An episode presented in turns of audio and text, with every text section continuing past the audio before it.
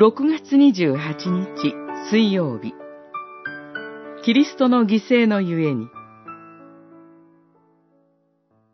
私たちはこの御子においてその血によってあがなわれ罪を許されました。これは神の豊かな恵みによるものです。神はこの恵みを私たちの上に溢れさせ、すべての知恵と理解とを与えてくださいました。エフェソの信徒への手紙、一章、七節から九節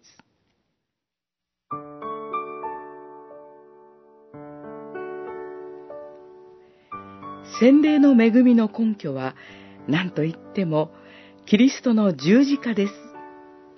問い七十の答えは、それは、十字架上での犠牲において、私たちのために流されたキリストの血のゆえに、恵みによって神から罪の許しを得る、ということです、と告白します。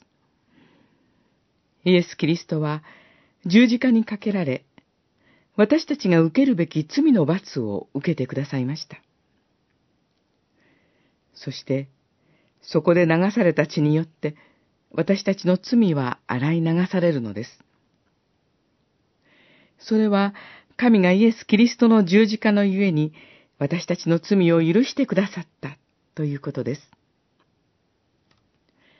私たちの功績ではなく、神からの一方的な恵みであると聖書は言います。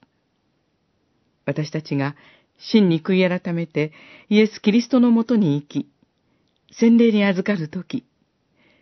恵みとして神は私たちの罪を許してくださいます。さらに聖書は、神はこの恵みを私たちの上に溢れさせ、